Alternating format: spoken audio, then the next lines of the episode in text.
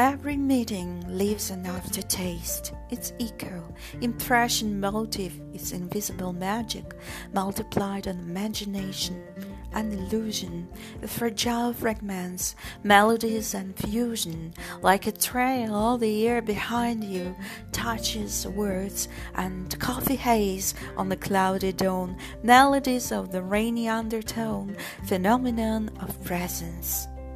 Everything is hidden in the after bitterness, bliss, sweetness, joy, and sadness.